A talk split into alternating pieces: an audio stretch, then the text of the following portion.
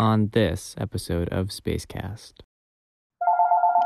Oh, sorry. phone call, Emily. Yeah, I know. Sorry. it's okay. It might be someone wanting to talk about space tourism, actually. Maybe.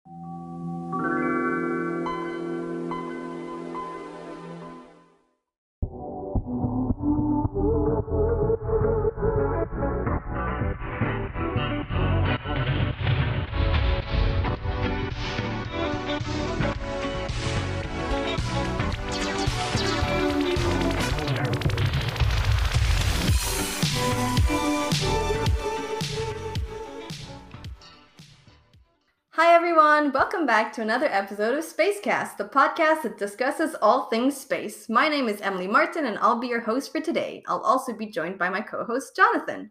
Hey everyone, I'm Jonathan Andre, and I'm happy to be here. So, the topic of today is going to be space tourism. The reason we chose space tourism as a topic is because it's been so prevalent in the news lately, mostly because of the well known billionaires Jeff Bezos and Richard Branson. So, space tourism as a concept seeks to make space more accessible to the general public. It allows the general public, though only a select few, to reach an altitude that will place them either in the mesosphere or the thermosphere. So, those are the upper layers of the atmosphere. And that also places them in the suborbital space. Um, so, basically, there's been a lot of excitement about space tourism as a concept, but it's also brought a lot of criticism. So it's been um, hyped in the community because it's kind of it's been a first, but also not. I mean, yeah, I mean, allowing like the general public to see space. Yeah, so allowing general the general public to see space is definitely new. They've definitely marketed it more than they used to. Um, but like we've researched before, we've also discovered that Jeff Bezos and Richard Branson were actually not the first person to have made their own like personal flights to the latter layers of the atmosphere. Yeah, so there's someone else called uh, Denis Tito, which I believe in 2001 he funded his own flight and made it actually to the ISS. But I think right now it's so prevalent because you know you have these high-profile billionaires allowing it to be easily accessible to the public. I believe that Richard Branson actually uh, launched his first and made history. That was on July 11th, and then you have nine days later on July 20th, you have Blue Origin's New Shepard that actually, you know, did the same. It went even higher. I believe went to 62 miles, whereas you have Virgin Galactics. It's more of a space plane what they're on. They have the VSS Unity space plane, and they only went up to about 50 miles. But was what was so interesting is that, and such a great accomplishment. I mean, obviously for both these two, but Blue Origin's flight was like completely autonomous. So, and that was uh, like pretty crazy, and it just goes to show like if we're there now, like where we'll be, for example, in the next like 10 years. Uh, so yeah, and it's also crazy to think that these two have like just done this on the same month in the same year. So yeah, it's pretty good.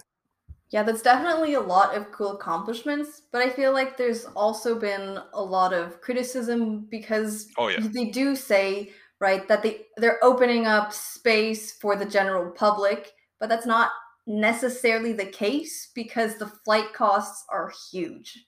oh yeah, oh yeah, definitely. I think um, for Virgin Galactics, you're in the couple hundred thousands uh, just to get a ticket, more than a couple hundred thousands, and then Blue Origins, there was even even in the millions. I believe, if I have the numbers correct, that one was even auctioned for an anonymous buyer. It was for 28 million, I believe, and uh, then that actually ended up going to a um, a CEO's son.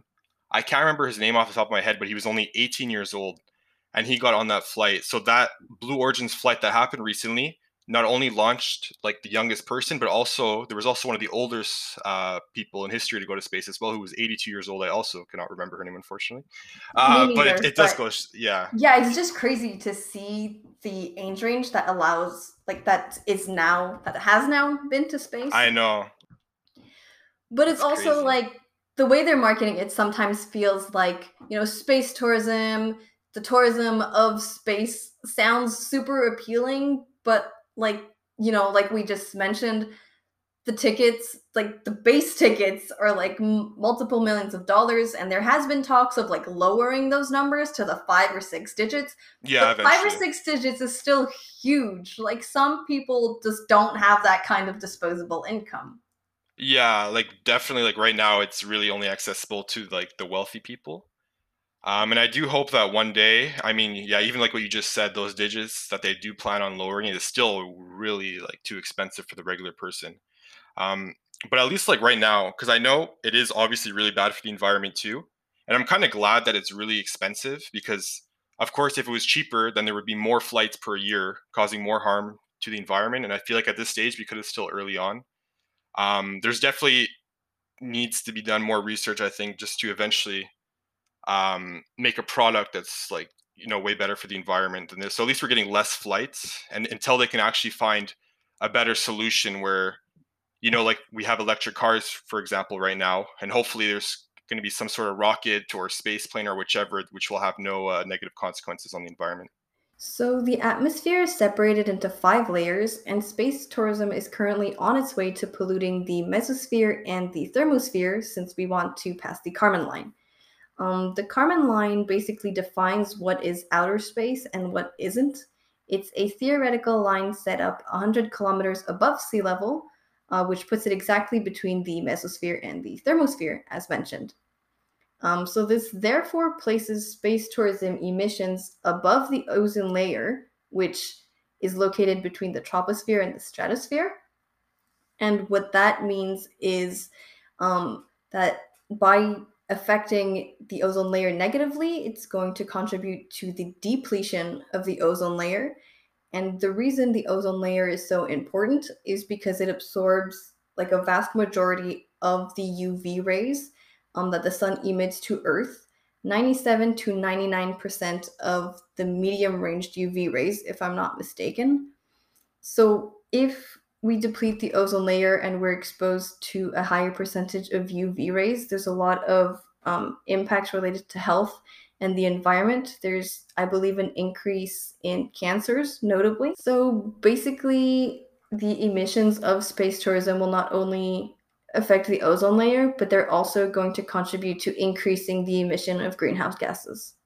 Also, since I believe that both companies are marketing um, their ability to make multiple flights within a day, but that it's also been studied that the emissions that they have for their flight, which I believe is an hour, maybe two, I think, in space, they compare their their emissions to that of a 10 hour long commercial flight emission, which is huge, right? Because if they're trying to make that more accessible and have more flights per day, but they're like emitting so much more pollution, it's kind of worrisome.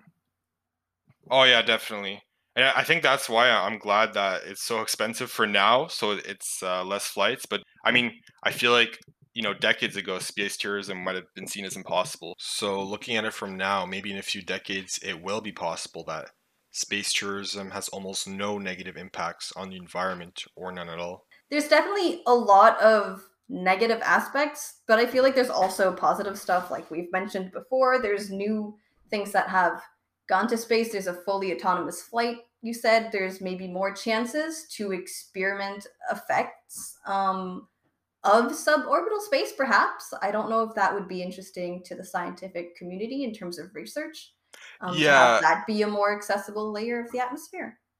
Yeah, so yeah, that's a good point you actually brought up because right now they they only go to the suborbital space, um, yeah. which of course there you're dealing more with microgravity. Uh, obviously, the effects aren't are not as detrimental to the human body as if you go even further in space. So I definitely think you know, as they progress, obviously they're probably going to go higher in space, so they're going to have to think more about the negative consequences uh, that you know space can have on the human body, uh, for sure. Yeah, definitely. I think that eventually they want to make the ISS accessible with space tourism as well. Yeah, I feel like that's definitely going to be like one of the milestones that they'll be aiming for. Um, I feel yeah. like it's kind of funny because we just like I've only seen the ISS in movies, kind of thing. So it feels yeah, weird to think like that classic. someday, you know, the your average Mister, Mrs. anyone will be able to go on the ISS and visit it.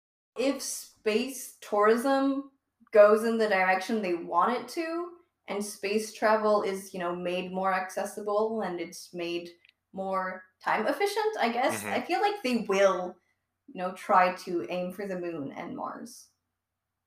Oh yeah, I mean definitely. I think just getting to this point is already obviously a really big accomplishment as well. Yeah, definitely. Um, so yeah, like in decades, you know, maybe we'll be going to Jupiter soon. Who knows? I mean, Ju- probably Jupiter's kind of far. Um, I know, I'm kidding. I wouldn't But bet yeah. on Jupiter, but I feel like the moon and maybe Mars, depending on how that goes, wouldn't be out. Of Yeah, the moon definitely. Because the moon is definitely closer. yeah, and we've Um, already been on the moon. Yeah, we've already been on the moon, yeah. but will space tourism go to the moon? I want to say probably, yeah. I don't Yeah. see why not. Yeah.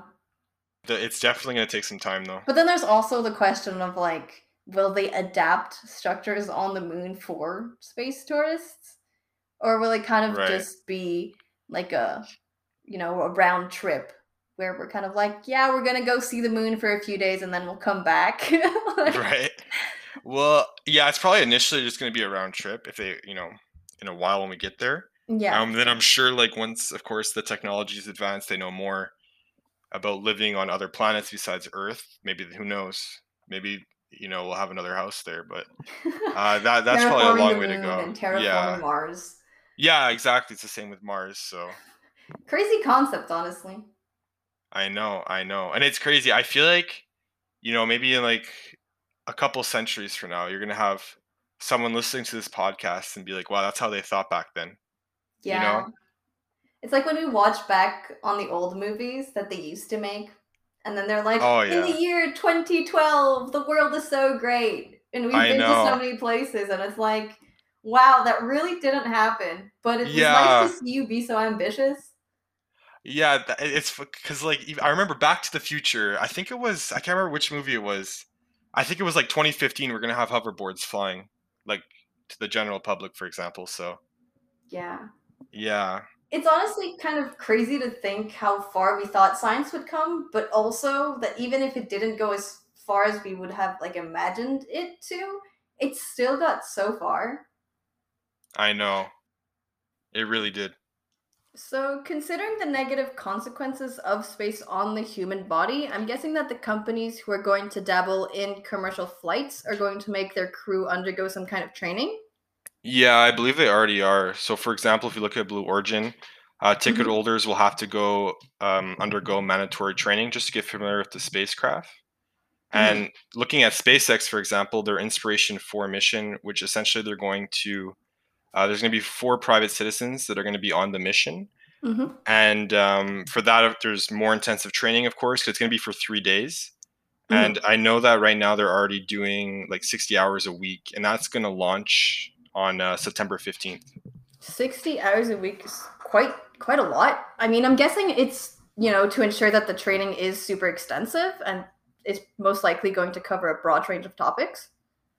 Yeah, so like for example, I know that like the training will consist of like uh, operating in microgravity and zero gravity, Mm-hmm. as well as uh, orbital mechanics, and that's just some of it. There's just so many things that they're going to, of course, have to be prepared for because it's going to be orbiting around the Earth, if I remember correctly.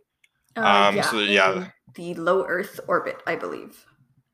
Yeah, exactly. And I also believe that the like the whole point of the mission is to raise awareness and funds Mhm. for the uh, St. Jude Children's Research Hospital, which is a hospital located in Tennessee, I believe. And it's essentially so so one of the people that are actually going on that mission, her name is Haley, and she was actually she's a young cancer survivor um, who's actually at that hospital. So and yeah, so it's cool to see that you know this mission they're going to be raising awareness for it and you know all the hard work that this hospital has put in Yeah, I feel like it definitely brings up like another facet also because um, you know, with commercial flight, a lot of people were worried that it was mostly just like the rich, you know, feeding into their own fantasies of going to space and stuff, but to see it used as like a platform to raise awareness for another cause, I think is really really great. Yeah it's like a whole new perspective like absolutely and i think that's really cool uh, what they're doing I heard SpaceX was also collaborating with NASA and Boeing for an initiative called the Commercial Crew Program, which aims to send astronauts to the International Space Station at a much higher frequency than it currently is. Oh yeah, I heard that too. So essentially, the astronauts that will be sent there will have their spacecraft docked to the ISS. I believe for Boeing, it is the CST 100 Starliner, and for SpaceX, it is the Crew Dragon, also known as the Dragon 2. hmm There have been several test flights of the spacecrafts in the past of going to the ISS autonomously and back, and I believe they did it with the Crew Dragon with only two people as well. I also think that if missions were conducted for medical purposes, it could also be really interesting. Like, if people were to be exposed to low gravity at a much higher frequency, then we'd be able to analyze the effects of microgravity on the human body in a much more accessible manner. Oh yeah, definitely. And you mentioned microgravity because Space Concordia Space Health Division does just that with their research on essentially like the effects of microgravity on the human heart and the immune system. Mhm. Uh, so just like that field, that research, you know, getting more involved, I think will uh, will definitely just help people um, become more educated on that subject for sure. Absolutely, and and just like because you know we touched on a lot of topics like the environment, safety. So I Mhm. just have a question for you, Emily. Yeah, go for it. Uh, so I, I'm just curious, would you like yourself try uh, space tourism, like if you can afford it one day? Hmm. That's a good question. Um, I feel like as it stands right now, um, I wouldn't, not only because I don't have the money to do it, Okay, um, yeah. but also because right now, um, I feel like, you know, we touched on the environmental impacts a lot um, throughout this podcast. And since, you know, it hasn't been studied, and I think, you know, we're lining up to having a lot of negative effects on the environment right now, like, I don't think I would. But if the opportunity Okay. presents itself, you know, like later down the line and like the the negative impacts have been weathered, then I feel like, you know, it's definitely gonna be like a once in a lifetime opportunity. Yeah, definitely. Yeah, hopefully like yeah, I think me like I'm I'm kind of in a similar boat. Like I think I would try it. Obviously it's just a matter of costs, but I think maybe in like 20 years when um hopefully obviously the prices will get better and at least at that point cuz it's kind of still new right now for space tourism, there'll Mhm. be like more research, maybe more safety features implemented and we'll know more Yeah. about the effects you know it has on the human body uh, Mhm. for uh, gravity. Um, but yeah, I think that's where I stand with that for sure. Yeah, I think we're on the same wavelength here. Yeah, yeah. We started like debating almost, and then we like met like we joined in the middle. So we met halfway. yeah, yeah. Yeah, so um I think that's gonna be it for today's episode. Um, so this was your host, Emily. And I'm your co-host Jonathan. Don't forget to follow us on LinkedIn, Instagram, Facebook, and to follow this podcast to get notified about future episodes. See you guys next time. Bye. Signing off. See you guys.